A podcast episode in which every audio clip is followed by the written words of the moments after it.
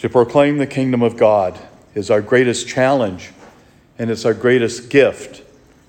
To really be able to set ourselves up outside of the world that surrounds us, to really rely on the Lord.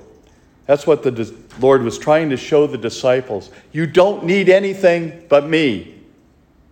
I will always be there to give you whatever you were going to need in this, in this life. I can imagine them after working so diligently in all their different professions and then having to give all that up and then being told, take nothing with you. Imagine what that would be like if we were told that today. And yet, that's exactly what the Lord tells all of us to not even take a walking stick, not to even have something to help you move along on your journey. Because we had, they had to rely totally on the Lord. I don't know if I could do that. We are so caught up in our own world that the world tells us what we need.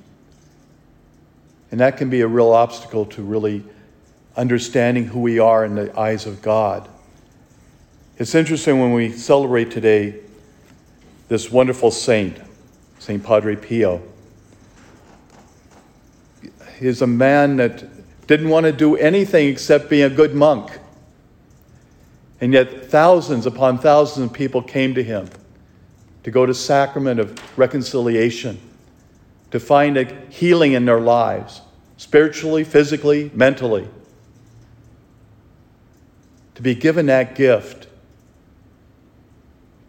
So often we're given gifts and we don't use them. He was challenged in his life to be able to continue his ministry in a most unique and wonderful way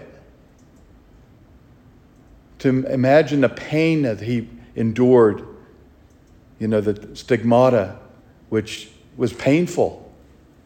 And yet he endured it for the sake of the cross. He wanted to be that witness, that source of strength and courage for others.